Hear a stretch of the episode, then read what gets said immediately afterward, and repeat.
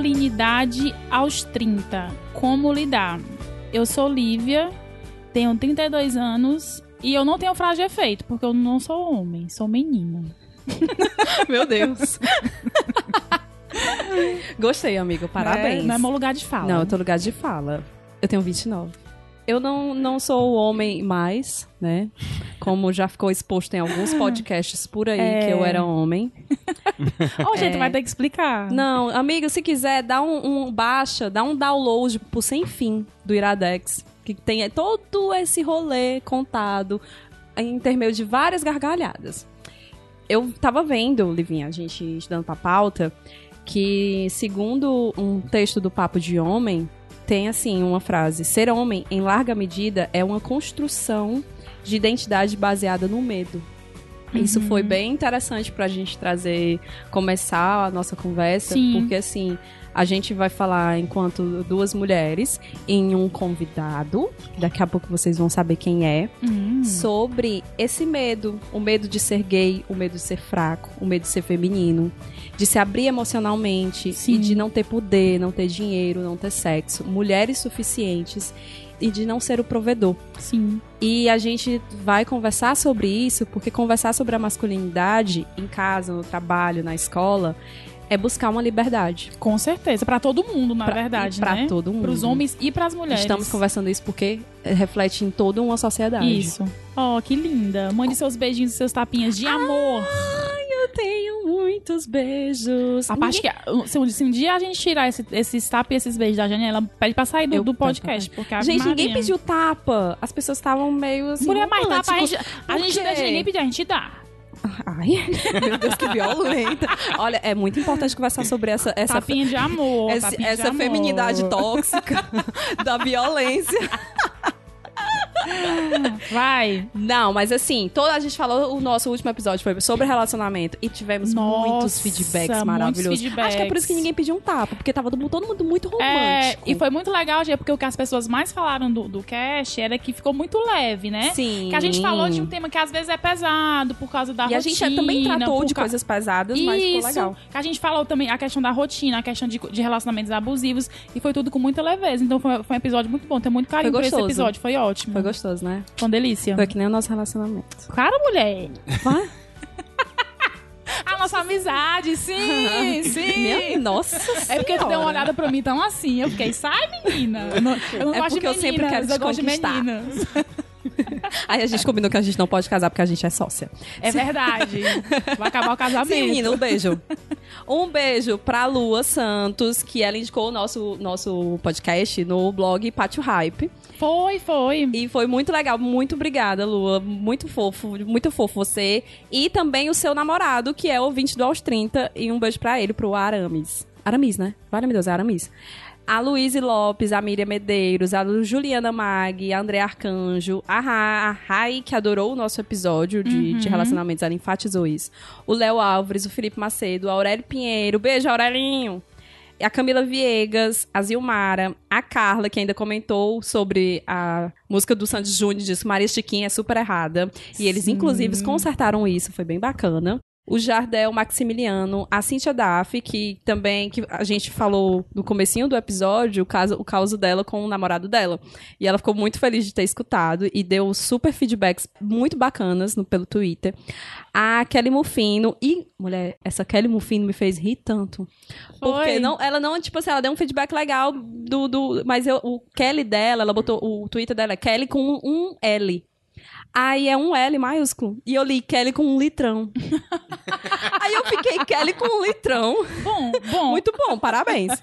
A Lausa Ronso, a Nega do Pajeú, que também teve, teve umas discussões bem legais no Twitter. O Helder Salles, Stefan Ramos, a Agda Sara e a Aline Senna, que passou o show do Sandy Júnior inteiro escutando da Agda. Escuto aos 30, escuto aos 30. Eu fiquei bem caladinha e a Agda só fazendo coisa, só falando, falando, falando. Aí ela chegou em casa e foi escutar o aos 30 e adorou. Beijo pra todo mundo. Ah, mas peraí ainda.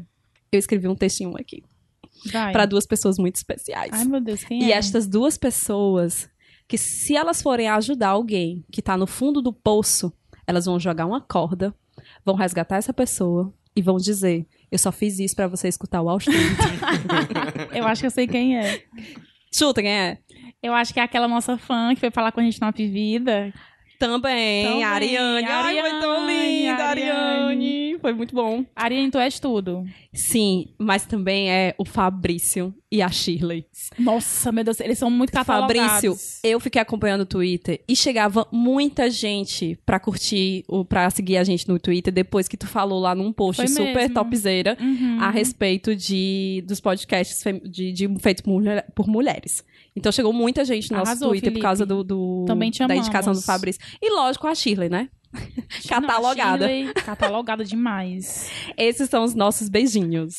Quero também falar, Gê, de uma conhecida minha, uma colega minha, amiga, né, na verdade, de, de internet mesmo, que ela foi no meu pessoal, no meu direct pessoal do Instagram, dizer que, não vou citar o nome dela, obviamente, mas que ela tava se separando do marido, já de um relacionamento bem longo, tipo assim, uns 10 anos, e ela ouviu o nosso episódio de relacionamentos e ficou muito tocada com o que a gente falou, com a nossa ideia, né, com as dicas que a gente deu.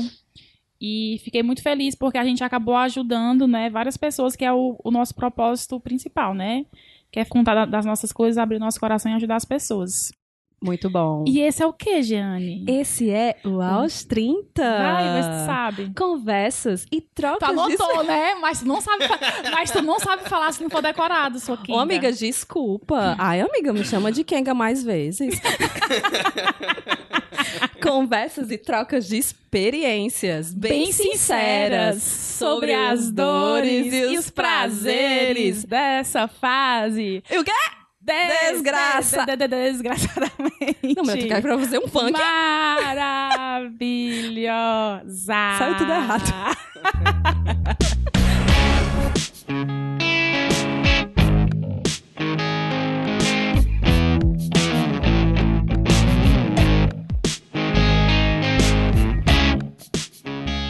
Jeane, quando eu falo assim, tu já sabe que eu vou falar do nosso convidado. Ou convidada. Ai, amo. Muito feliz. Esse convidado, eu acho que foi o convidado mais fácil.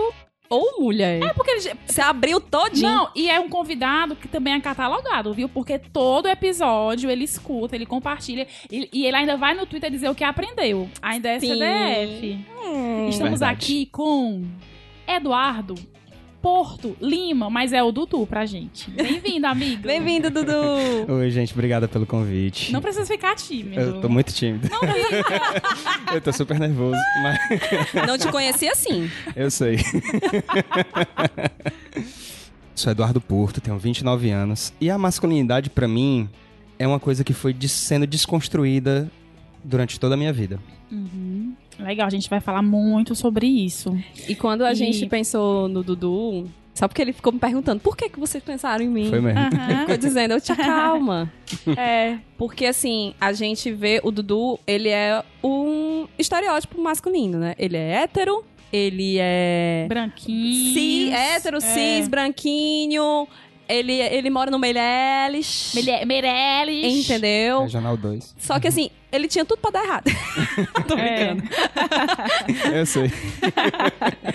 Não, mas é, é interessante a gente, assim, toda vida no Aos 30 a gente tenta trazer o máximo de vozes. Sim. E a gente vê que o nosso feedback também, da, da- dos nossos muitos ouvintes, é, homens, são muitos homens. Muitos homens. Então, assim, precisamos héteros. abraçar essas pessoas, precisamos Isso. trazer também essas Amar, pessoas. conversar, dialogar. Demais. E, assim, abrir um debate. E aí eu pensei no Dudu, porque o Dudu, ele. Às vezes, eu noto que ele expressa muitas coisas que para um homem deve ser difícil falar Isso. dos seus sentimentos, falar das suas dificuldades. Um homem falar que faz terapia, isso já é uma coisa muito evoluída É. entendeu? Para Uhum. um público masculino que a gente vê que necessita muito, que sofre muito com coisas e que às vezes a gente não consegue se conectar totalmente, né? Precisa de um especialista. Uhum. É. Então, Dudu, respondendo a sua pergunta, eu acho que você é uma pessoa evoluída. É. Oh. Então, assim, se não tiver 100%, tomara que não nos, nos decepcione.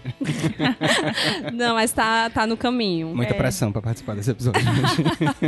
E não, não antes, decepciona. e antes de qualquer coisa, esse não é um episódio pra falar mal de homem. De forma alguma. Né? Eu estava até, tava até conversando com a Jeane, porque, como vocês já, já sabem, o nosso episódio começa muito antes, né, Gê? Começa na- nas nossas trocas de conversa. Na hora do almoço. E não estamos aqui pra apontar dedo, pra dizer boy lixo, pra dizer morte a homem hétero, não. É, particularmente, eu não apoio esses discursos de ódio. nem esse, nem nenhum discurso de ódio, porque eu acho que afasta, que não dialoga, que não chama pro debate, não faz bem para ninguém e não propõe a real conversa que surte efeito e diferença e mudança. E masculinidade não é um problema, ser homem não é um problema. O que a gente vai falar é que da mesma forma que eu e a Jenny crescemos ouvindo, fala baixo, Fecha essas pernas. Fecha as perninhas, sente, sente com, com o menininho. Ai, e aí, já tá pensando já no casamento? Ai, não pode, não pode fazer isso ou aquilo. Da mesma forma, o Dudu e os homens, né, podem ter crescido. Não chora, não seja fraco, para de ser tão meloso. Ah, tá todo apaixonado. Ai, que viadinho. É seja pra pegar forte, geral. Pra pegar geral. O que é broxou? Ih, o que é viado? É viado? E aí, isso nós de- denominamos de masculinidade tóxica. E a masculinidade não é um problema, mas se ela for tóxica, sim. E os meninos são humanos, né? Você, Dudu, você é um homem, você é humano. E você sente, e você chora, e às vezes você não quer transar porque você tá cansado. Às vezes você desiste, você também pode cuidar da sua beleza, pode cuidar do seu físico, pode, pode cuidar da sua saúde mental. Eu tava pesquisando para essa pauta e eu encontrei o trabalho de uma fotógrafa, que ela saiu viajando o mundo fotografando homens e pedindo para eles falarem sobre o que é ser homem e sobre a masculinidade. E como eles viam todo esse ambiente que eles foram criados, né? E, e como é que eles estavam mudando a mente deles. E eu quero ler aqui alguns dos depoimentos que ela colheu. O Gaspar falou: Tudo bem eu ser inseguro. Tudo bem eu não conseguir algo algumas vezes. O Tom falou: Sempre pensei que, por ser homem, eu devia ser dominador e autoconfiante, que nunca deveria me sentir tímido ou inseguro. Devido à pressão da masculinidade tóxica, eu tinha muita dificuldade em lidar com minhas inseguranças. Aprender e aceitar os meus defeitos me ajudou a compreendê-los e, no final, a lidar com eles. O Zack falou: Tudo bem, pra mim isso é a conchinha. Homens também gostam de carinhos e abraços. O Jason falou: Tudo bem eu mostrar minhas emoções e chorar. Não há nada de errado no homem mostrar seu lado sensível. Aliás, eu diria que é importantíssimo os homens chorarem, que extravasem suas emoções, que compartilhem seus sentimentos com os outros. Em alguma sociedade, não dizem coisas do tipo: não sejam maricas ou parem de agir como mulherzinhas. Quero viver num mundo melhor onde eu possa ser quem eu sou. O Luke disse: tudo bem eu ser vulnerável. É difícil ser vulnerável, especialmente porque a dor é mais profunda quando estamos assim. Mas homens de verdade são vulneráveis, podem ser feridos e tudo bem. O Fábio disse: Tudo bem eu oferecer a vitória a outros, mesmo quando penso que eu estou certo. Conceder a vitória a outros não é necessariamente sinal de humildade, também pode ser sinal de força. Tudo bem eu usar roupa cor-de-rosas, disse o Max. Não acho que as cores devam ser para um gênero específico.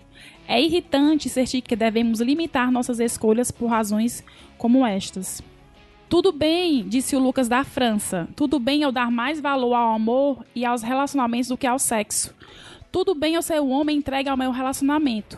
Sinto que a sociedade encara os homens que não se interessam por transas casuais como sendo menos viris. A televisão, a música e o cinema glorificam o sexo casual. Não há problema em você querer ter relações de intimidade física apenas com pessoas pelas quais sente atração sexual. Para finalizar, tudo bem eu revelar meus pontos fracos diante de mulheres, disse Thomas. Aceitar que nem sempre eu estou com a razão e mostrar que erro também. E mostrar meus sentimentos e mostrar minhas emoções. Não quero ser o tipo de homem que esconde seus sentimentos fingindo que está no controle de tudo. Quando isso aconteceu no passado, estraguei meus relacionamentos. Eu não demonstrava meu amor porque não queria ser tão pegajoso. Não tinha consciência do mundo da minha parceira nem de sua sensibilidade. E escolhi não querer me envolver muito. Hoje percebo que apenas queria passar a imagem de um homem forte e bem-sucedido e perdi um grande amor. Eu vi também uma pesquisa dessa mesma fotógrafa que mais da metade dos homens já foi chamado de gay ou afeminado por ter expressado algum sentimento. Dito isto, Dudu, Sim. Disto tudo isso. dito tudo isso, né? Pesado. Né? Muitos Ai, relatos. gente, dá uma dor escutar o negócio aí. É. Quero saber de você. Você já foi chamado de menos homem, ou de viadinho, ou de mariquinha por alguma atitude que você teve? Com certeza. Acho que é de criança até não muito recentemente. Isso aconteceu Tu consegue lembrar, assim, vezes. de alguma que tá mais viva, alguma que te, machucou, ou alguma que te fez, assim, deu um estralo e pensar, nossa, isso não é, isso não é certo. Eu acho que o, durante todo essa, esse, esse episódio eu vou acabar rememorando coisas que aconteceram comigo na adolescência e na infância, porque eu acho que foi onde eu tive mais formação, né? De, Das pessoas falando do que é ser homem, de ser homem. A gente cresceu num, numa sociedade, num, talvez até num, num espectro familiar, onde várias pessoas e a televisão e a mídia e a escola e os colegas, a gente, existia uma pressão social por você é homem e tal. Então quando você fala isso, por exemplo, eu sempre fui um menino quando eu era criança e adolescente, muito franzino, muito pequeno, muito baixo, muito magrinho, sabe? Sempre fui nerd também, sempre gostei de um monte de coisa de nerd, de joguinho de videogame, essas coisas. Então, às vezes, como eu não tinha muito interesse, por exemplo, em jogar bola, jogar futebol, eu adoro futebol. Eu adoro futebol. Eu não sei chutar uma bola, mas eu adoro futebol. Eu saí dessa gravação, vou ver o jogo do meu time. Eu acompanho futebol desde muito cedo, mas eu não sei chutar uma bola. Entendeu? Então eu me interessava mais pelo jogo profissional, pra ver o jogo na televisão ou ir no estádio, do que jogar bola no recreio. No recreio eu preferia fazer outras coisas com meus Sim. amigos e tal. Jogar RPG, por exemplo, ou Magic ou Yu-Gi-Oh!, que eram as coisas do meu tempo. E isso me. Muitas vezes, é, várias pessoas, colegas, até familiares, chegavam e diziam: por que que você não joga bola? Porque, sabe, isso aí isso não é coisa que se faça. Isso é coisa de, de menino velho, então isso não. Tu gosta de Pokémon, com não sei o que, com essa idade, cara. Tu, tu ainda é criança, tu, tu é menina por causa disso, entendeu? E por eu sempre me, me envolver com determinados tipos de pessoas que também gostavam das mesmas coisas que eu, a gente era acabado excluído dessa coisa da masculão, dos meninos que gostam de jogar bola, da masculinidade ali, dos meninos que estão se batendo na hora do recreio e voltando pra sala suado, não sei o quê. E o engraçado é que na adolescência em diante, já dos 14 anos em diante, eu jogava basquete todo dia. E todo dia eu treinava e tal. Então foi uma coisa que eu meio que fui tirando, sabe, de letra, meio que fui ignorando, mas ao mesmo tempo, lógico, pesava pra mim, pesava. Eu, Por que, que eu não gosto de jogar bola? Eu não sei jogar bola. Eu não sei chutar uma bola. Isso é uma coisa que se espera de muito, muitos homens, entendeu? Isso. Não só que goste de futebol, mas que jogue bola. Que vai tirar um racha, vai sair num ir pra um jogo de bola dia de quarta-feira à noite com os amigos, né? Eu tenho muitos amigos que fazem isso. Eu não tenho esse interesse. Eu prefiro ficar vendo em casa mesmo. Uhum. Ou fazer outras Ou coisas fazer que outras fazem coisas bem, que né? me fazem muito melhor. Que não necessariamente são coisas de um. Não necessariamente. Isso não é. Lívia diz as aspas, É, tá as aspas, né? As aspas. Coisas de homem. Eu acho que quando ela fala assim, bem pausadamente, você consegue Co- perceber É, as é, aspas. e é tão raro eu falar pausado, né, gente? Pois é, então tiveram várias ocasiões por demonstrar interesse em, em outras coisas Na que... vida adulta, tu lembra, assim, alguma coisa? Tu consegue lembrar? Olha, De, na tipo, assim, de, vida- de tu chorar ou de, ou de tu demonstrar algum Eu sentimento? posso dizer uma coisa que eu lembro? Pode. Teve uma vez que a gente saiu, lembra que ah, a gente tava ali na Tabajaras e um amigo meu gay se disse assim: Nossa, ele não é gay. Porque tu é muito legal e, tipo assim, não se espera isso de um homem hoje em dia que seja muito simpático, que te converse muito com as pessoas, não sei o quê. Uhum. Até, tipo, achava que por tu ser muito sociável, tu não era hétero. Nossa, não, assim, não por ser Tu sociável. tava lá, acho que tu tava bebo, mas tu tava lá. Provavelmente. Mas era uma coisa que eu fiquei pensando assim, eu, caramba, porque o cara é sociável, ele já Ele não é já tido não como é- um cara Como héterozão hétero. que fica com o cara fechado nos cantos. Eu acho que hoje, já com meus quase 30, já não, já não, se, já não se fala tanto isso, mas mais antigamente, mais com meus 24, 25 anos, eu acho que se esperava sim, que a se eu saísse, eu ia sair pro bar com meus amigos pra beber. E eu fazia isso também. E pegar mulher. Entende? E pegar mulher, exato. E eu fazia isso também, sabe? Hum, Porque era normal, era legal e eu tinha boas companhias que faziam isso de maneira saudável. Até a página 2, né? Mas fazia isso de maneira saudável. tipo, porque beber até 4 horas da manhã é uma coisa que eu já não, não consigo mais fazer, entendeu? É. Mas, sim, por, por expressar sentimentos. Eu sempre, dentro dos meus relacionamentos, fui uma pessoa que me doava muito, né? Até de uma maneira um pouco acima do que algumas vezes eu deveria ter feito, mas doava muito. E quando eu contava isso pra algum grande amigo, ou mesmo pro meu pai, pra minha mãe, eles estranhavam, não chegavam a usar essas palavras, sabe? De você tá sendo. Você não tá Sim. tendo atitude de homem, Aham. entendeu? Mas estranhavam, se estranhava e, se, e me, me criticavam por isso. É. Algumas críticas eu acho que foram justas, outras eu acho que foram realmente fruto de machismo e de me impor Uhum. um determinado comportamento que eu precisava ter. É, é porque Entendeu? geralmente assim, a, a gente, as, as meninas crescem ouvindo que elas têm que se dedicar muito, né? Tem que ao- correr ao atrás. relacionamento, tem que correr atrás, tem que sustentar. Já, já tu ouvia porque tu se doava, tu ouvia, ah, não precisa se doar tanto assim, É. né? Caba besta, né? Eu, eu era. Não, mas eu é, era ca- meio é o- é o besta. famoso mesmo. caba besta. tipo assim, quando um cara ele faz de tudo pro relacionamento, ele é tido como um caba besta. Pois é. É, barriga branca, né? Exato. E me, me- me- me chamavam muito disso quando no- em um relacionamento anterior. E olha como isso é censura, né? Isso é uma Total, e censura. às vezes tu tava Porque fazendo um se- relacionamento dar certo, tava ali apaixonado, tava gostando da pessoa, né? Pois é, tipo, mesmo que eu hoje refletindo, eu vejo que em alguns momentos eu abdiquei um pouco do meu amor próprio por causa de relacionamentos. Tem muita coisa que eu não me arrependo e que me criticaram, entendeu? Muita coisa que eu fui atrás, eu corri, eu saí de casa de madrugada pra consertar a besteira que eu fiz e Sim. deu certo e não não me arrependo não, sabe? É, é- Uhum. eu acho que de- dentro do relacionamento, dos relacion... não só dos relacionamentos afetivo-amorosos, mas tipo, de como um homem se relaciona com mulheres, por exemplo, eu acho que a coisa mais machista dentro desse nível é. Inclusive, mulheres, várias mulheres me falaram, é tipo, não existe amizade entre homem e mulher. Isso é, uma, Sim. isso é uma falácia absurda, imensa. Jeane tá aqui do meu lado, eu e Jeane somos solteiros, saímos e tal, e nem por isso existe alguma coisa. Nós somos Sim. grandes amigos, entendeu? A vida do Dudu muito bebo. Muito. Nem tu. E assim, uma coisa muito interessante pra você ver é assim, como deve ser essa pessoa dentro de casa? Como é que esse homem trata a esposa? Como é que esse homem trata a Ah. namorada? Como é, como é que esse, como é que esse cara fala com a mãe, com as amigas? Ele é uma pessoa gentil com as amigas? Ele é uma pessoa gentil com as colegas de trabalho? Porque o comportamento pra mim é tudo. Eu não quero lacração. Eu não quero homem, ai, não, homem fe- o, o, o homem, femi- feminista, o- né? né? Eu quero ver homem as suas feminista. atitudes. Para as mulheres das me- da, da mesma forma, porque tem mulher também que, que faz o textão e é um escroto na vida, É. né? Tem uma e frase muito bem- mais machista às vezes do que homem. Então, assim, é o comportamento da pessoa que deve falar mais alto. Tem uma frase bem clichê, mas que é mais ou menos isso, né? Se a pessoa lhe trata muito bem, mas o garçom que serve vocês Sim. dois, ela não trata muito bem, Isso. essa pessoa não. É, isso é muito Isso. interessante, Lívia, porque assim, eu tava pensando um dia desses. Por que, que a gente tá, assim, nós mulheres solteiras estamos decepcionadas é, com algumas, algumas particularidades masculinas? Porque tem muito disso da decepção. E no- na minha bolha, por exemplo, eu já me decepcionei com- muito com amigos, com ficantes e tudo, por conta disso. Ser um desconstruído pro exterior. Pra Mas no expor. dia a dia, não, né? Exato, mas o comportamento, né, o, o trato com as outras pessoas é totalmente diferente do que você coloca numa rede social. Então, assim, eu vejo muito disso, até artistas sendo totalmente escrachados porque teve uma namorada.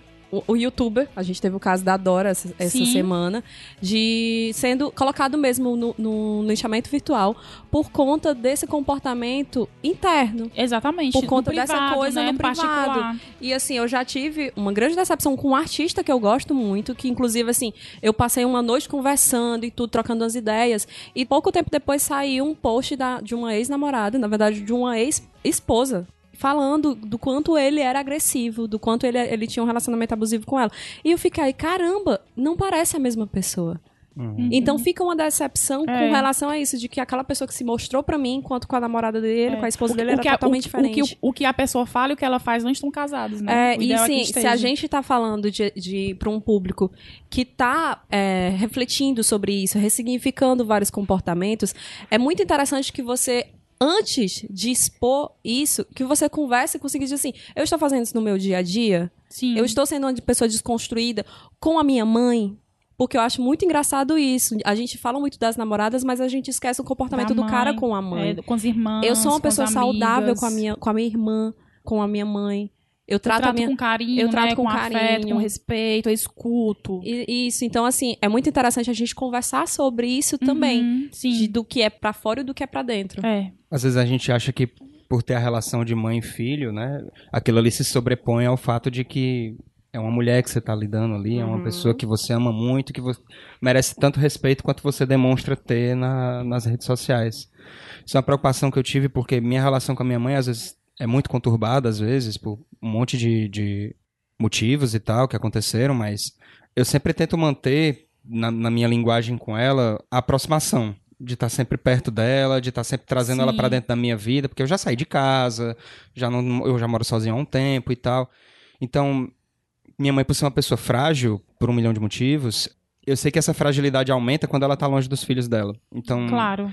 Quando você aproxima essas pessoas que você ama de você, eu acho que já, você já tá com meio caminho andado, entendeu? Mesmo que eu tenha minhas brigas com ela, tenha minhas discussões com ela, Mãe porque, é enfim, mãe. mãe é mãe, a convivência às vezes é um pouco complicada, especialmente depois que os dois são adultos. Sim. né? Mas Uhum, eu tento aproximar o máximo que eu posso, sabe? uhum. E eu acho que é o, o ideal dentro, da, dentro do ambiente familiar. Eu não tenho irmã pra poder falar isso, mas é, é uma coisa que eu também converso muito com meu irmão, pra gente fazer sempre. De aproximar a nossa mãe da nossa vida, de de deixar ela sempre a par das coisas que a gente tá fazendo, sabe? Sim. Isso é muito Sim. importante. Isso, assim, quando a gente conversa da masculinidade, vai do, do- enquanto doméstico, né? Enquanto cuidados domésticos, eu penso muito assim, caramba, às vezes até lavar louça é, não é coisa de homem. Quando você Isso. quando nota quando tu sai com teus amigos e faz um programinha dentro de casa, quem é que fica responsável pela comida? Quem é que fica responsável pela louça? Uhum. Entendeu? É. Tem sempre isso, essas coisinhas que culturalmente, né, socialmente são coisas de homem, coisas de mulher. Aham. E até essas pequenas coisas mostram como culturalmente isso não é trabalho de homem. É, e- Uhum. E dentro desse contexto, eu fui criado dentro de um ambiente extremamente machista. É, Eu hoje eu, eu me falo um, eu sou um dono de casa muito fajuto porque eu não sei cozinhar, entendeu? Eu aprendi a lavar roupa agora, recentemente, entendeu? A usar uma máquina de lavar, eu aprendi agora. Eu lavo a louça, tudo bem, porque eu preciso lavar minha louça, mas tipo, eu, eu não saberia fazer uma faxina inteira na minha casa, como minha mãe e minha tia fazem e tal. E eu dependo, por exemplo, de diarista, entendeu? Sim. Pra fazer isso. Eu sempre fui criado de, tipo, os meninos vão almoçar, os meninos deixam um prato ali em cima, ou no máximo levam um prato pra pia, e pronto. Entendeu? Uhum. Então, em vários contextos da, da minha vida, né, em várias áreas, cê- algumas coisas foram, eu acho que eu fui bem educado nesse sentido, outras nem tanto. Mas por Sim. quê? Porque historicamente, o homem é o provedor. É. Tu não era pra estar fazendo o trabalho de É. casa, Exato. é pra tu trabalhar fora e trazer o que é dinheiro outro pra casa. peso, né? Outro peso. Além de tudo isso que, que o homem precisa lidar, ele tem que lidar que ele é o provedor da casa. Uhum. E quando você é o provedor da casa, você tem uma planta, beleza. Uhum. Mas quando você é o provedor e você tem uma esposa, certo? Dois filhos. Dois filhos que tem sei, uns seis anos e oito anos, que estudam lá no Cristos, que só de mensalidade é quatro mil reais cada. Né, se não duvidar mais. Uhum.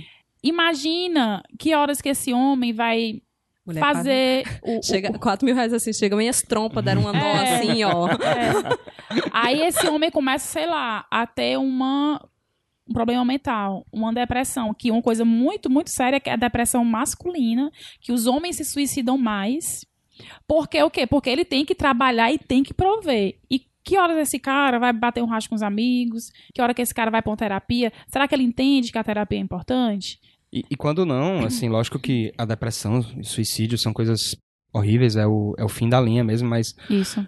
acaba desenvolvendo outros comportamentos tóxicos de se afogar na bebida, às É, vezes de de- drogas. de drogas É. Exatamente. infidelidade, tratar mal a esposa, tratar mal os filhos, Isso. tratar mal o resto da família, entendeu? Isso. Abandonar, né? Abandonar. O tanto de isso. homem que não abandona a família porque não E- tem e- e- essa, essa segurança, essa, Uhum. essa, Uhum. essa saúde mental. E, essa, essa, questão de, de se abrir. Dudu, tu tem essa dificuldade de falar dos teus sentimentos. Tu tem amigos, ou tu percebe que os teus amigos têm outros amigos, né? Homens. Homens. Que, Uhum. que vocês conversam entre si, que vocês abrem o coração. Não precisa ser, ser, sei lá, 10 amigos, não, né? Uhum. Mas, sei lá, um amigo mais íntimo que, que você consegue abrir o coração. Eu queria que tu me falasse sobre isso. Sobre como é que tu vê as amizades do- dos homens hoje.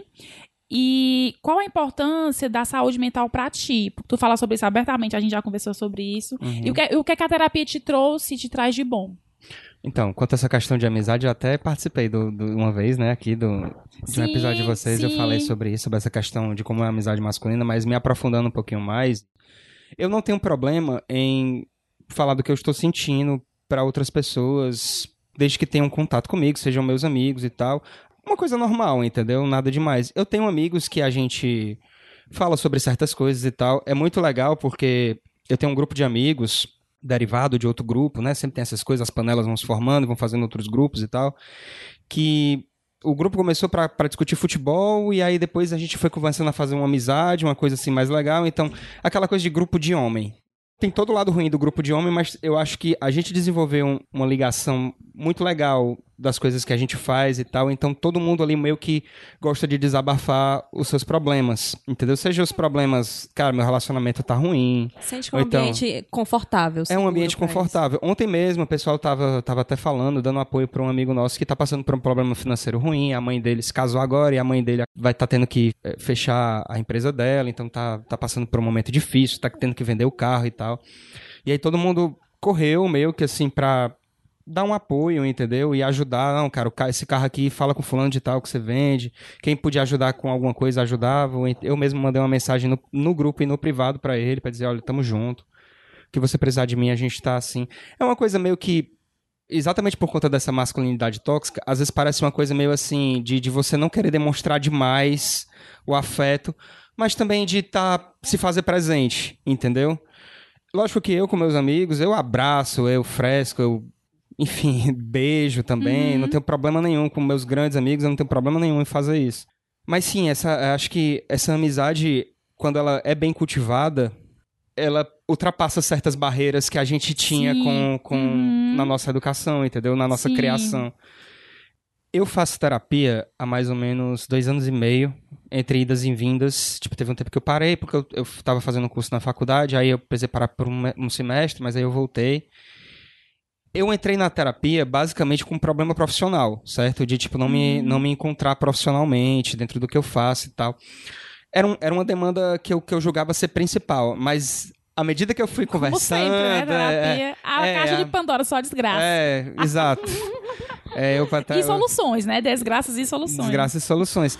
Eu, eu sempre falo pra minha terapeuta, que é uma pessoa maravilhosa. Inclusive, eu vou indicar esse, esse episódio pra ela ouvir. Beijo, Lorena. Ai, beijo, É. Lorena. Tá dando certo, viu? Esse menino tá crescendo. assim eu espero. Ô, dinheiro bem É. gasto. E aí, eu fui mandando outras demandas pra ela, da minha relação com meus pais, da minha relação com as pessoas que eu tava me envolvendo. Entendi. Na época eu namorava. Durante a terapia eu terminei um namoro de cinco anos, e aí foi um- uma baixa muito grande na minha vida, entendeu? E Ainda ela- bem que já tava lá. E eu já tava lá, né? E isso é até legal, porque quando eu falo que eu faço terapia, as pessoas que não sabiam disso, mas me acompanham, são meus amigos há mais tempo, pensam assim, "Ih, ele entrou porque ele terminou o namoro. E não foi por isso, eu já, já fazia. Eu já fazia terapia há muito tempo, entendeu? Muito antes. A minha ex-namorada é psicóloga e ela, e ela que me falava, vai, faz, arruma um plano, você dá um jeito e tal. E eu fui, meio que na, na indicação dela. Agradeço muito por isso. É, A terapia me faz muito bem eu nunca vou pra lá sabendo o que eu vou falar. Eu nunca planejo o que, que eu vou falar hoje. Eu simplesmente começo a conversar com ela e aí eu vou relembrando fatos, vou falando das minhas atitudes em determinados fatos e tal, sejam boas, sejam ruins, entendeu? Nunca levo grandes questionamentos, eu sempre levo reflexões Sim. com ela. E eu acho que isso pra mim funciona, mas todo mundo é diferente e Uhum. todo mundo leva de um jeito diferente, sabe? A- interage com a, com a terapia de maneira diferente. Enfim, eu gosto de cuidar da minha saúde mental, não só a terapia. Terapia, se você for ver, ela é só como se fosse, entre aspas, aqui, o remédio, né? Já para algumas coisas que eu vi antes. Mas eu acho que a minha saúde mental também passa em fazer as coisas que eu gosto de Uhum, fazer, sim. de não me podar em fazer as coisas que eu gosto, de não me podar de estar com as pessoas que eu gosto e de expressar que eu gosto de estar com determinadas pessoas. Legal. Isso pra mim é muito importante, Uhum. entendeu? E isso me ajuda muito, especialmente porque desde que eu passei a morar sozinho, foi uma coisa meio que de uma vez, entendeu? Eu não planejava morar sozinho. E eu cresci em uma casa muito barulhenta. Eu, meus pais e meu irmão, a gente cre... eu chegava do colégio, sei lá, no ensino médio, e todas as luzes da casa estavam acesas, tinha uma pessoa na televisão, meu pai na televisão na sala, minha mãe no quarto, meu irmão no quarto dele, todo mundo conversando e com a TV ligada e tal. E quando eu passei a morar sozinho, só eu, e eu chegava em casa à noite, não tinha isso, isso pra mim era um, Silêncio. era um silêncio. Aquilo ali pra mim me, me dava uma tristeza. Entendeu? Me batia uma tristeza mesmo. Eu sei que hoje em dia tá muito em voga tá- as pessoas Querendo ficar só. quererem ficar sós, romantizarem, entre aspas, também a solidão, a solitude. Não, eu adoro ficar só em paz. Isso pra mim é um martírio, às vezes. É, cada um tem o seu jeito, Cada um né? tem o meu jeito, entendeu? Tipo, eu chego em casa, eu faço questão de ligar um monte de luz que eu puder usar. Eu ligo a televisão mesmo que eu não estiver assistindo, entendeu? Pra deixar o som ali. Boto uma música, boto um podcast, vou fazer as coisas de casa, vou botar o lixo pra fora, lavar a louça. Pra eu tentar me sentir que eu não tô tão sozinho assim. Isso já foi muito pior. Hoje eu acho que eu já tô tranquilo quanto a isso, já tô bem melhor. A terapia me ajudou muito, e os meus É. amigos, e as minhas saídas, e, a- e o fato de eu estar me expressando sempre que eu gosto de estar com pessoas, isso me ajuda muito. Então Ai, acho que é legal. Eu Amei tua fala. Gente, Muito e legal. assim, a gente fala muito aqui, a gente, desde o primeiro episódio, a gente fala muito de terapia, né? Do quanto isso pode fortalecer a gente, mas também lembrando que existem outros espaços, né? Isso, Que assim, que você pode conversar, que você pode trocar uma ideia. Eu cresço muito, por incrível que pareça, é, lendo os comentários do Papo de Homem. Ai, Porque com cada, cada post deles tem uma seção de Isso. comentários e tem alguns posts que são próprios para as pessoas comentarem. Tipo assim, eles colocam um problema e dizem assim: ah, é o cara que tá sofrendo com uma traição. Então, abrem pro debate e viram um fórum. Então, assim, ficam vários homens comentando a respeito daquilo e uns ajudando uns aos outros. Isso. E é incrível, é incrível como forma essa comunidade. E tanto que, assim, eles viram que isso dava certo, eles montaram o lugar, que é uma comunidade de ajuda. É paga, né? Mas é, eles fazem muito conteúdo de graça e que é muito interessante, porque você vê realmente o quanto a galera tá mal, o quanto a galera tá sofrendo. Uhum. E você não tem noção. Eu tenho muitos amigos héteros que eu converso bastante, não sei o quê, mas eles não vão ter segurança pra falar pra mim o que ele fala pra um homem. E sabe o que é pior? Pode haver algum ouvinte que tá ali ouvindo agora falando sobre esse, essa comunidade e vai estar pensando, nossa, que besteira, pra que, que eu preciso disso? Tem muita gente que pensa assim. Uhum. Tem muita gente que prefere, prefere o É. isolamento, E sabe? aí, é, isso aí é a questão da masculinidade tóxica, que é, Exato. que é o homem não poder assumir que ele precisa de ajuda, Gera- Ai, cara, que ele não tá difícil. afim. E quando eu olho pra isso, eu falo assim, pra mim é uma coisa tão natural precisar de ajuda, dizer que tá com problema, só que às vezes um cara que cresceu sendo calado, sendo, ó, não chora, não faz isso, não precisa abrir muito o coração, como é que cresce Você a cabeça desse fazer cara? isso sozinho. É uma Isso, você não- autossuficiência tóxica, É. sabe? É uma E autossuficiência às que passa vezes, do nas limite. pequenas coisas, sei lá, abrir um pote, trocar um pneu. Um homem, um homem que não sabe dirigir? Que absurdo! Como é que vai dirigir pra namorada? Levar a namorada pro lugar? Assim como nós mulheres temos nas pequenas coisas, pros homens, são as pequenas coisas que a gente realmente não tem ideia. E, e é por isso que às vezes eu gosto tanto de conversar com os meus amigos, assim, homens, meu pai, meu namorado, pra assim. Nas pequenas falas deles, né, e pegando alguma coisa. Porque realmente é um mundo que se constrói aí que, e que faz que os homens cresçam reprimindo algumas coisas. Pesado. Pois Temos é. áudio, Jeane? Temos áudio! Eu pedi dois áudios. Um do Pedro Felipe, nosso querido Pedrinho Lindo. do, do, do- de Barbalha, do, do podcast Budejo. E eu conversando com o Pedro é, a respeito da masculinidade, como atinge a comunidade LGBTQ. É um outro mundo, né? Então a gente tá falando aqui de homens héteros, não sei o quê. Mas quando essa masculinidade, ela prejudica dentro de uma comunidade que já é prejudicada. Assim, um gay que é preconceituoso com outro gay. Como isso atinge também homens negros, porque é outro aspecto que a gente mal conversa. Então eu pedi o áudio do Pedrinho pra falar um pouquinho sobre isso. Oi, meu povo. Sou Pedro Felipe, tenho 29 anos, tô chegando aos 30. E agora eu tô chegando aos 30, esse podcast maravilhoso. Obrigado, Jay Lívia, por me convidarem para participar nesse episódio que tem um tema tão caro a mim. Falar sobre o que a masculinidade tóxica causa dentro da comunidade LGBT e aos homens negros. Mas antes de falar o que isso me causa como bissexual e negro, eu queria começar um raciocínio falando o que a masculinidade tóxica faz a um homem independente de quem ele é. Eu vejo que a um homem hétero, que esse padrão de masculinidade faz é criar distâncias, porque ele institui que todas as relações entre homens devem acontecer com brutalidade e sem afeto. E aí, quando homens não conseguem seguir esse padrão, eles são gays. Aqui em Fortaleza eu convivo em um grupo de amigos héteros que são muito bem resolvidos quanto à sua sexualidade e que, portanto, são homens que se sentem muito à vontade para abraçar um amigo, para dizer que ama, para ir numa foto no Instagram e dizer que homem lindo da porra me come, para trocar um carinho. E eu tenho um amigo que estava na rua do ritmo urbano, aquela rua do Chabajara super movimentada, sem querer pisou no pé de uma menina, aí quando ele foi pedir desculpa a ela, ele foi bem efusivo na desculpa, assim, super atencioso com ela, dizia, ô, desculpa, ele te machucou, tá tudo bem, tá tudo bem. Beleza. Uma amiga dela quis dar em cima dele, mas chegou primeiro checando se ele não era gay. Ela achou muito estranha a maneira como ele pediu desculpa à menina e ficou a noite toda perguntando: Mas tem certeza que tu não é gay? Porque quem é o homem que fala assim com a mulher? Mas olha que triste. A mulher sempre foi tão maltratada durante a vida dela que quando ela vê um cara sendo cuidadoso, sendo atencioso, sendo carinhoso, só pode ser gay. E eu fiquei, primeiro, muito triste por ela, fiquei irritado porque é isso que faz os homens serem o que são, serem escrotos da maneira que são. E aí, primeiro, eu acho que outro nome para masculinidade tóxica é misoginia, porque para mim, se tenta exterminar tudo que é feminino, só pode ser misoginia, muito ódio a tudo que lembra uma mulher. E depois, imagino que isso causa a um homem que faz a coisa mais gay de todas, que é gostar de outro homem. Ainda entre gays bissexuais há um padrão de masculinidade tóxica a ser seguido. O homem que desmunheca, que é afeminado, ele é sempre escanteado. Mas todos, inclusive esses otários que acham que são menos gays porque são masculinos, eles sofreram muito com o que a gente chama hoje de masculinidade tóxica.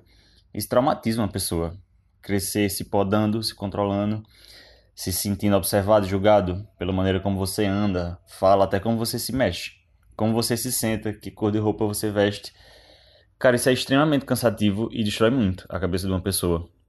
É quando a gente para para pensar que tipo de padrão de masculinidade se atribui a um homem negro, a gente chega num problema muito mais antigo, que é o da escravidão, que mudou uma ideia de sociedade em que até hoje o corpo negro tem uma performance própria, que é a do homem viril, que aguenta peso no lombo, que serve para procriar, que tem pau grande. Há uma cobrança ainda maior para um homem negro de não desmunhecar, não ser sensível, de ser macho. E aí, quando é gay ou bi, ele tem que ser ativo. E aí, na verdade, é uma fetichização muito grande do corpo negro dentro da comunidade LGBT+, mas aí é pano para outra manga. O que eu acho importante dessa discussão é a gente conseguir finalmente parar de dividir os homens entre macho, escroto e gay, como se só tivesse esses dois tipos de masculinidade a seguir. Há homens héteros incríveis por aí, muitos deles são meus amigos e eu posso atestar, que também não bola fora porque todos nós somos machistas e temos muito trauma, muito peso, muita repressão para superar. A gente tem muito homem reprimido, eu diria que todo homem é reprimido, vítima dessa masculinidade tóxica. E aí, quando se curarem, alguns vão descobrir outra forma de experimentar sua sexualidade e outros vão ser homens héteros incríveis. Até que um dia eu não vou precisar ficar repetindo homem hétero incrível. Isso vai ser chamado apenas de hétero. Minha visão esotérica sobre esse assunto é a de que o homem ao longo da história da humanidade só destrói tudo que é feminino. A mãe natureza, as bruxas, as putas e as mulheres, inclusive as que estão dentro de nós homens, na nossa poção feminina. E o que a gente está vivendo agora é um momento de buscar a nossa natureza feminina. Mas para isso a gente precisa se sentir seguro. Então, vamos atrás de um mundo onde os homens saibam se relacionar. G, Lívia, Dudu, beijão, cheirão, cheiro aos ouvintes do Aos 30.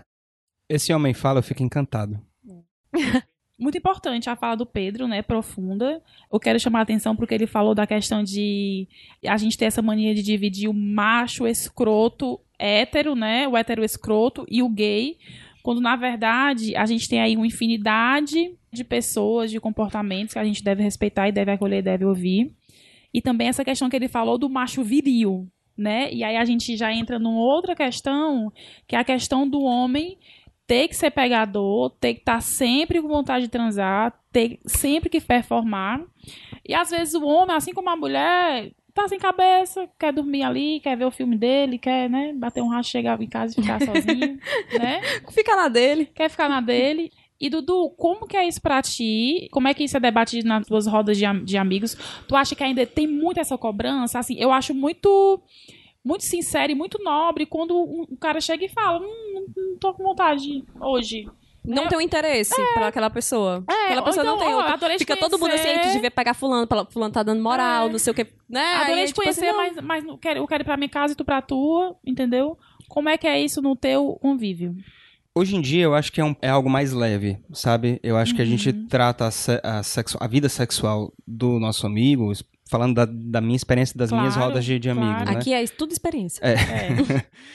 é de uma coisa muito leve, sabe? Tipo, homem broche, todo mundo sabe disso. Quem não broxou tá mentindo. Quem tem essa idade, determinada idade e nunca broxou, tem uma vida sexual ativa, nunca broxou tá mentindo. E, tipo, eu nunca vi meus amigos terem problema em falar que uma ou outra vez acabaram broxando, entendeu? Agora, é engraçado como lá atrás, com nossos 14, 15 anos, existia uma corrida.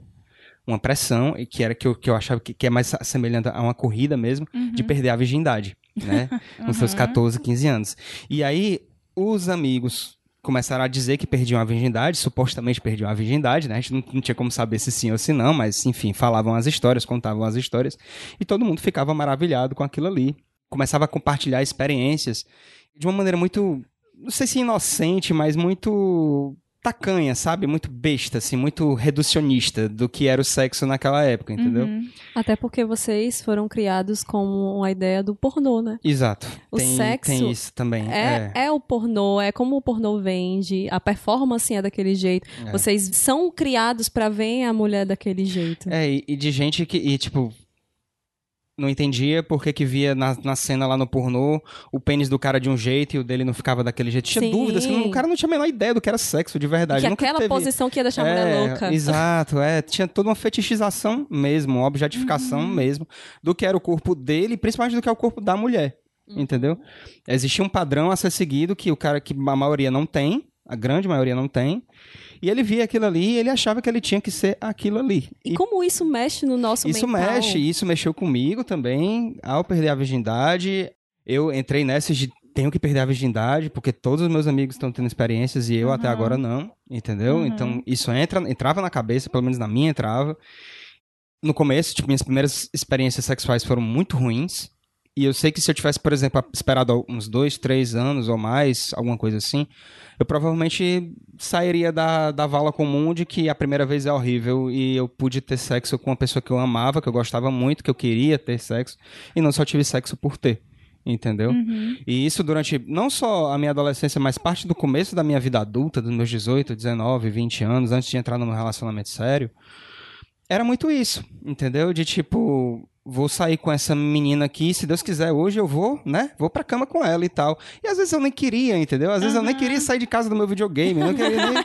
É, eu disse, cara, tu tá tão bom aqui, né? Mas eu vou ter que ir, porque eu preciso ir, eu preciso comparecer, eu preciso sair de casa, eu preciso mostrar pras outras pessoas Mostrar que eu estou saindo com uma menina, que eu tô pegando ela e tudo mais. E que se rolar, vai rolar e vai ser massa, entendeu? E vai ser massa na minha cabeça. É que nem pizza, até quando é ruim é bom. Isso hoje não é assim. É a quantidade na É, qualidade. a quantidade na qualidade, tipo, não é assim. Engraçado, Dudu, porque assim, a gente tem um ideal que para um homem o importante é tá o, o seu prazer, né? Mas quando um cara nota que ele não nos deu prazer, caramba, é muito triste.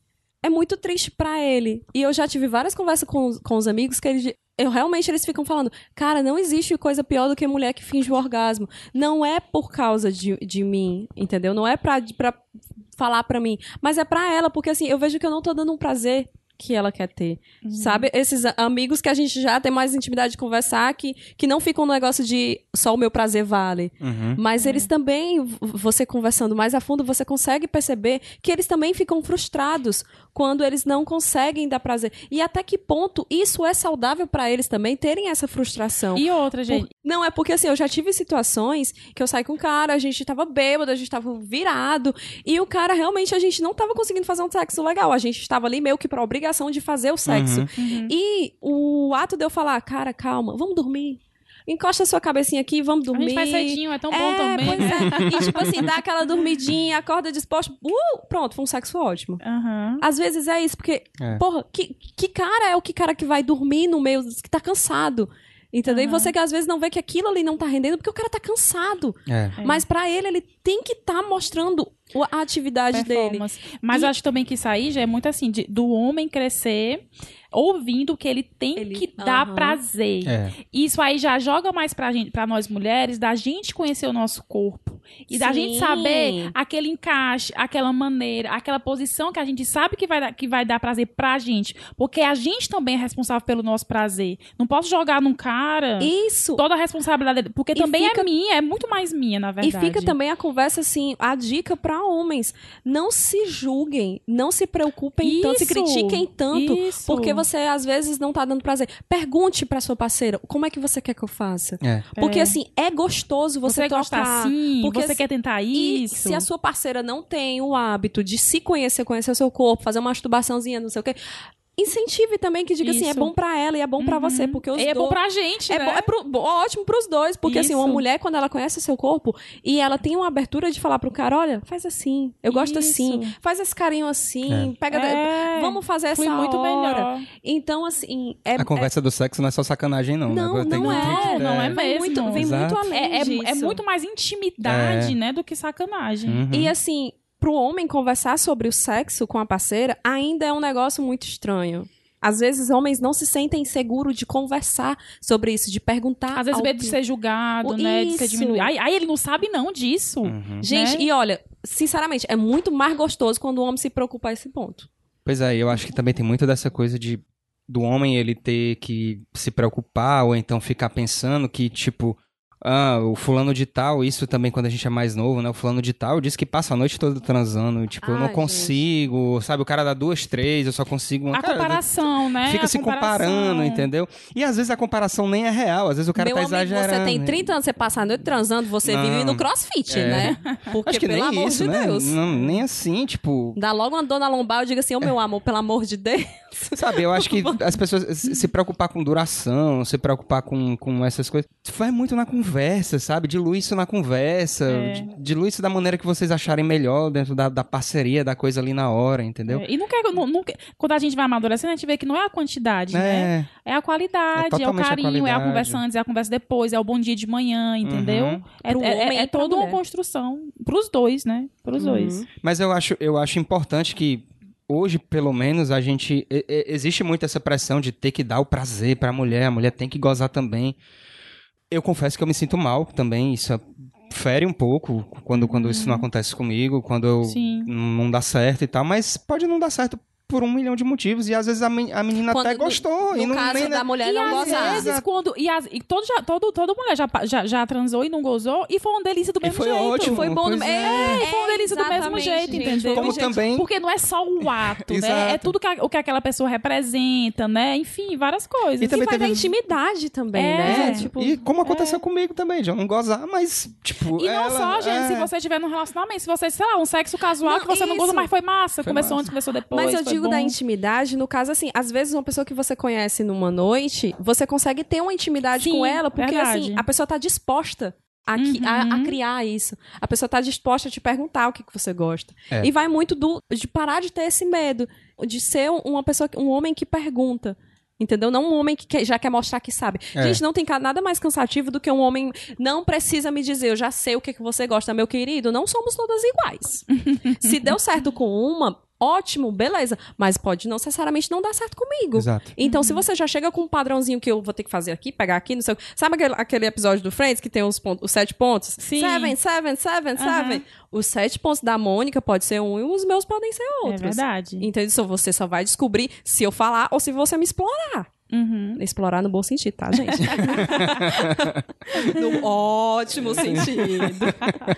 Mas é isso, assim, eu, eu tinha uma, eu tenho uma imagem que eu compartilhava de vez ou outra no Facebook, que assim, que as mulheres, elas foram criadas com o ideal do amor Disney.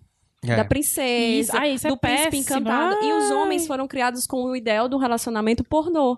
Então, assim, olha que desequilíbrio Totalmente. nessas, nesses dois contextos. Totalmente. E que como a gente chega num ponto de trabalhar essas duas coisas e dizer, vamos nos alinhar. E eu acho que a gente está nesse ponto, acho que essa conversa é para esse ponto de que homens e mulheres, eles precisam estar alinhados para um crescimento dos dois. Dos dois. Aham. Entendeu? As, nós mulheres, se você é uma mulher que acha que já tá no caminho da evolução, que tá se desconstruindo, que tá ressignificando muita coisa, puxa um homem também. Puxa um homem com carinho, dando uns beijinhos. Sabe, assim, É vai, ela vai precisar dar um- umas lapadas na cabeça? Vai precisar, mas quem não precisa? É. Entendeu? Beijinhos e tapinhas, como a gente diz lá no É. 30. É. Tudo é prazer e dor Tudo é prazer e dor. Para homens e mulheres. para homens e mulheres. São dois lados da mesma moeda, no fim das Exato. contas. São- Às vezes dá um pouquinho, mas dá um prazer. É. e tem gente que na dor sente um super prazer. Ih, rapaz. Não, Jeane, não estamos ainda, né? No nosso episódio de sexo. Ai, gente, eu tô tão empolgada pra esse episódio. Dito isto, dito isto. Você vai queimar a pauta, mulher. Vai gozar da hora. Se bem que não tem hora pra gozar, né? Se bem que não tem hora pra gozar, né? Oh, meu Deus. Não, gente, o importante é ser bom. É. Gê, nós temos agora um outro áudio de quem, Jeane? A Gene é a mulher dos áudios. Se, se fico- vazar, aí, va- va- vaza 30, viu aí? Eu fico o tempo todo pros amigos. Manda Aldo, manda Aldo. É, tem um áudio do Gabriel. O Gabriel é um cara muito massa do podcast da Inada. E que ele gravou um episódio incrível sobre masculinidade tóxica com a Lola. E eu fiquei, caramba, seria ótimo ter uma, uma fala desse cara. Porque ele também fala disso, da, da, da comunidade LGBTQ. Que, como somos três héteros, não estamos trazendo hoje para o nosso debate aqui presencial essa, essa questão também, né? Então, vamos, queremos dar vozes e mais vozes para as pessoas. Quanto mais gente, melhor participando disso. Então, a gente vai ver um áudio também do Gabriel. Oi, Giane. Oi, Lívia. Oi, pessoal que gosta de ouvir o Aos 30. Eu sou fã desse podcast. Eu acho um podcast lindo e super necessário. E uma puta aquisição para a rede de podcasts cearenses. Eu sou do Dainada, que é um podcast cearense também. Meu nome é Gabriel Araújo, eu faço o podcast Dainada com o Márcio Peixoto. E as meninas do Aos 30 me convidaram para falar sobre masculinidade tóxica na comunidade LGBT. É muito complicado pensar em masculinidade tóxica na comunidade LGBT e todas as suas letras da sigla, porque a masculinidade que é um gênero que agrega muitos problemas que são identificados como machismo, principalmente, mas eu acho que tem outros problemas implicados também que vão além disso. Eles afetam as pessoas da sigla LGBT, as lésbicas, os gays, as trans, os trans, intersexuais, bissexuais, de formas diferentes. E com certeza se eu fosse falar de cada letra da sigla, eu ia conseguir ver, de uma forma geral, como é que a masculinidade afeta de forma negativa essas letras da sigla. Mas no caso da comunidade gay e bi, de meninos e homens gays e bissexuais, eu imagino que a masculinidade ela afeta nas duas maneiras, né? Na, no externo e no interno. Assim que eles nascem, as pessoas já implicam alguns estereótipos e tentam construir algumas características que são vinculadas ao masculino e algumas são terríveis, né? Obrigam os meninos a não chorar, podam alguns trejeitos, alguns movimentos, algumas expressões que seriam considerados de menina. E eu acho que no caso desses meninos, independente do, da orientação sexual, ele vai passar pela infância e em vários momentos ele vai ser podado por atitudes que poderiam ser relacionadas à, à, homossexualidade, a ser gay, a ser uma bicha, né? Então, se o menino cruza as pernas, aí o pai, a mãe ou alguma pessoa da escola vai brigar porque ele tá começando a parecer uma bicha, e aí no caso dos meninos heterossexuais, eu acho que existe já um impacto dessa pressão. Mas no caso dos meninos gays e bissexuais, eu acho que o negócio é muito forte, porque as pessoas estão tentando podar o que eles realmente são, né? Eu acho que isso, isso acaba sendo muito traumático e acaba afetando esses indivíduos na fase adulta mesmo, né? Acho que a infância e a adolescência desses meninos, eu vivi isso na pele, é muito dura. Na fase de sair do armário, é uma fase muito, muito confusa, porque você tem que lidar com esses signos da sexualidade, e você tem uma carga de machismo muito forte, de homofobia também. Eu acho que todo menino, é, mesmo gays e bis, eles crescem com uma carga de homofobia muito forte dentro de si. É, uma rejeição a outros gays e rejeição às travestis e LGBTs em geral. E eu acho que é uma luta muito forte para você se desvincular disso, conseguir se dissociar e conseguir se aceitar, né? E a partir disso, eu acho que na fase adulta, esses homens gays e bis reproduzem muito machismo, muito comportamento completamente tóxico. Por exemplo, existem muitos homens gays e bissexuais que ficam no armário e têm a sexualidade completamente reprimida, mas que expressam as escondidas e tal. É só você pensar nos aplicativos de pegação. Eu não sei se você que está me ouvindo conhece um aplicativo chamado Grindr que é um aplicativo de pegação gay, que ele funciona parecido com o Tinder, só que é, a mecânica é um pouco diferente. E lá nas descrições você consegue identificar muitas características de masculinidade tóxica, é principalmente focada no universo gay, né? No universo de homens que gostam de outros homens, enfim. Por exemplo, é, lá tem não curto afeminados. Muitos homens colocam que não curtem gordos, não curtem. Isso é menos comum aqui no Brasil, mas no, na gringa é muito comum o relato de gays que colocam ah, não curto asiáticos, não curto negros e tal.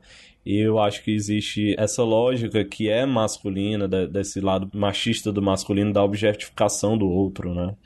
essa rejeição pelo feminino, pelo homem afeminado, às vezes uma tentativa de reprodução da lógica heterossexual heteronormativa de que o homem mais masculino ele tem que ser o dominador e ele tem que controlar a situação essa obsessão por padrões de beleza também. Isso adoece muito.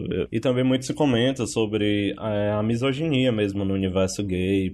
Um exemplo simples que a gente consegue trazer é a questão das divas pop. De colocar mulheres contra mulheres e uma coisa de ficar querendo controlar o corpo da sua diva. Tipo, ah, minha diva tá gorda agora, não gosto mais dela dentro desse universo e dessas questões, é, eu queria deixar claro que realmente os homens gays e bissexuais, dentro da sigla LGBT, eles são os mais privilegiados, que têm mais destaque, que têm a maior visibilidade em propaganda, na TV e tal, mas eu acho que dentro do mundo onde a gente se insere, é, a gente não pode esquecer que essa parte da comunidade também é minoria. Então, só para equilibrar um pouco os pontos.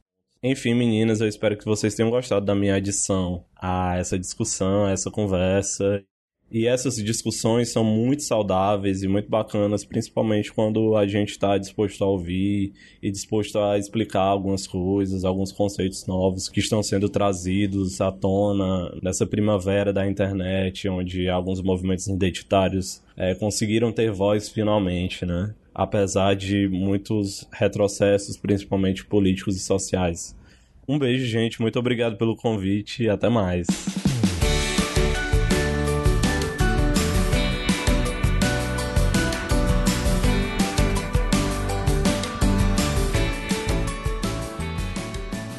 E tu sabe o que é bom, que a gente já começou? Com dica com dica. Que a gente já deu de várias dicas aqui pra homem, pra mulher, pra todo é mundo. verdade. E a gente vai dar outras dicas aqui. E aí, Livinha, qual a tua dica?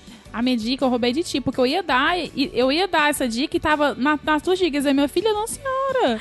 Só porque você escreveu. Eu escrevi primeiro. a minha dica é o site papodehomem.com.br. O Papo de Homem tem Facebook, tem Twitter, tem YouTube. Incrível. E tem Instagram como o nome sugere, né, são, são temas relacionados ao universo masculino. Então tem aqui, eu tô aqui no site, ó, como, como ajuda uma amiga a mudar seu comportamento. Tenho dúvidas sobre a minha sexualidade. Você já falou com seu pai sobre o que é ser homem? Ai, é incrível. É, cinco textos de PHDs que moldaram o homem que eu sou. Enfim, o canal deles no YouTube tem um conteúdo muito bom, inclusive às vezes feito por algumas mulheres, de debates, de, de conversas de, homem, de homens com homens. E eles falam sobre tudo, sobre romantismo, sobre vida familiar, sobre carreira, sobre sexualidade. Eu sou mulher e eu gosto muito do Ah, é conteúdo muito deles, bom. porque é um conteúdo realmente muito abrangente. Qualquer tipo de pessoa que você for, se você entrar, você vai se identificar com alguma coisa, algum conteúdo E deles. tu, acha, tu sabe o que eu acho o máximo? O cara, um dos fundadores, ele vai pras empresas pra conversar a respeito disso. Sim. E eu fico, É caramba, que incrível. incrível. Ele vai, É incrível. Você chega lá na empresa e fala pra um monte de homem É. a respeito de como ser um homem melhor. E eu, Uhum. ah, lindo. É isto, vai, Giane, dá teu Ai, show. que tudo. A gente tá muito alinhada, mulher. Mulher, a gente ama 100%. as Essa, essa equipe é tudo. E aí, Dudu? Diga sua dica para nós. Eu tenho duas dicas. Sempre Primeiro- sempre Vai. perfeito. Primeiro na dica, Jabá, meu podcast, indo e voltando. Claro! Se você não desse essa dica, eu ia abrir um espaço no final pra você. Eu quero indicar meu podcast, o Indo e Claro. Voltando, que no dia 5 de agosto. Voltando. Indo e voltando. Indo e voltando. A gente tá voltando aí, né? Que a gente foi, mas a gente tá voltando. Dia 5 de agosto. Já estamos voltando com uma nova temporada. A gente parou pra reestruturar o podcast, mas a gente tá voltando com tudo. Quando a Lívia me mandou a, a pauta e tudo mais, e aí eu comecei a pensar no que, que eu vim aqui falar e tal, meu Deus, eu só consegui lembrar de um grande livro que eu li é, esse ano, no comecinho do ano, que é um livro antigo, certo? Mas é considerado o maior romance do século XX nos Estados Unidos, que se chama O Sol é para Todos. É um romance da Harper Lee, é bem antigo já, mas ele tem temáticas absurdamente atuais.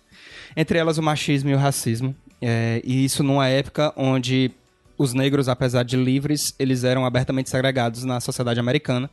Mas também trata questões como estupro, racismo. E o mais legal é que é pela visão de uma menininha de 11 anos. Nossa. Então, super legal. É um livro relativamente curto. Leiam, é muito bom. Tem uma edição que saiu recentemente, se eu não me engano, pela Companhia das Letras, ou Martins Fontes. O sol é para todos, O né? Sol é Sol para, todos, da Harper Lee. Não é tão pesado como eu estou fazendo parecer ser, tem momentos muito leves, entendeu? Mas ele traz reflexões bem atuais. É um livro de Incrível. 60, de 1960. E as minhas dicas são. é um tem um Instagram que é chamado Prazer Ele, que é. A, a gente não conversou Ah, aqui. gente, eu já, já falei, acho que foi no Iradelas do Prazer é Ela. Tem o Prazer Ela e Ela tem o é- Prazer Ele, que é o do ele. esposo da. São casais, né? Isso, que tudo. faz a, a Prazer Ela. E é assim, é muito incrível a forma como ele aborda o sexo pros homens, assim, de como. Tudo isso que a gente conversou. Sabe? De como você ser, uma pessoa, ser um homem melhor e pensar no Mais seu prazer, livre, pensar, né? pensar no prazer do, da Uhum. outra, do outro.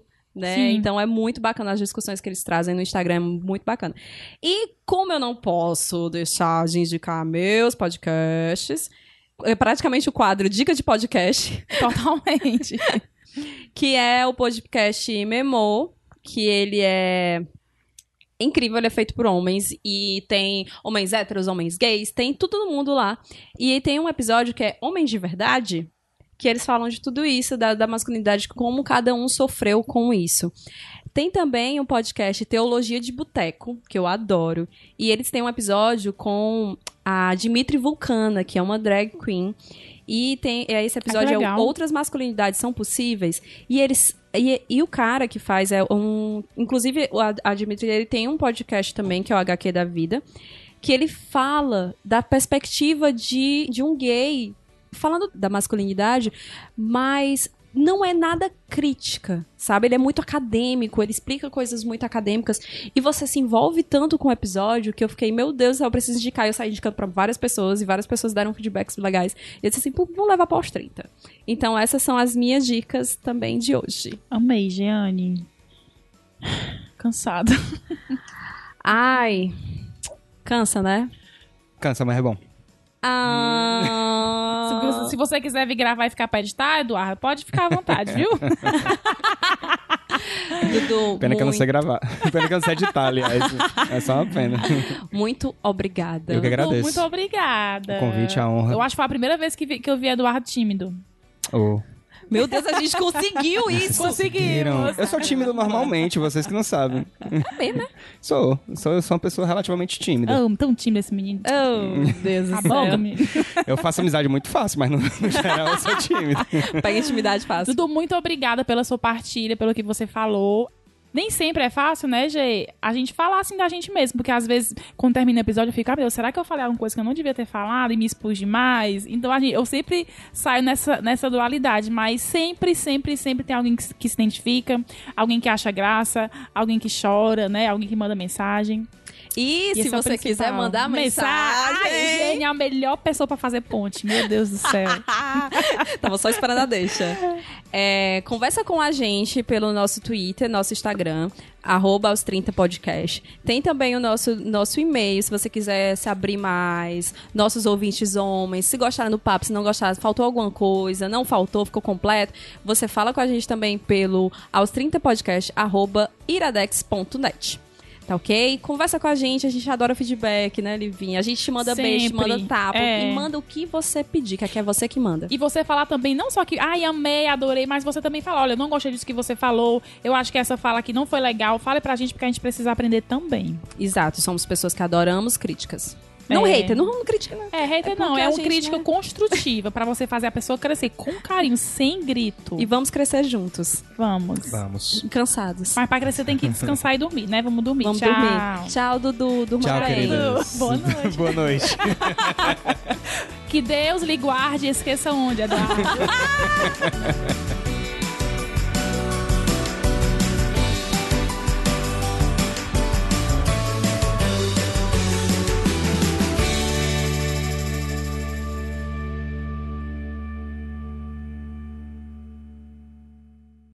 Podcast editado por Caio Anderson.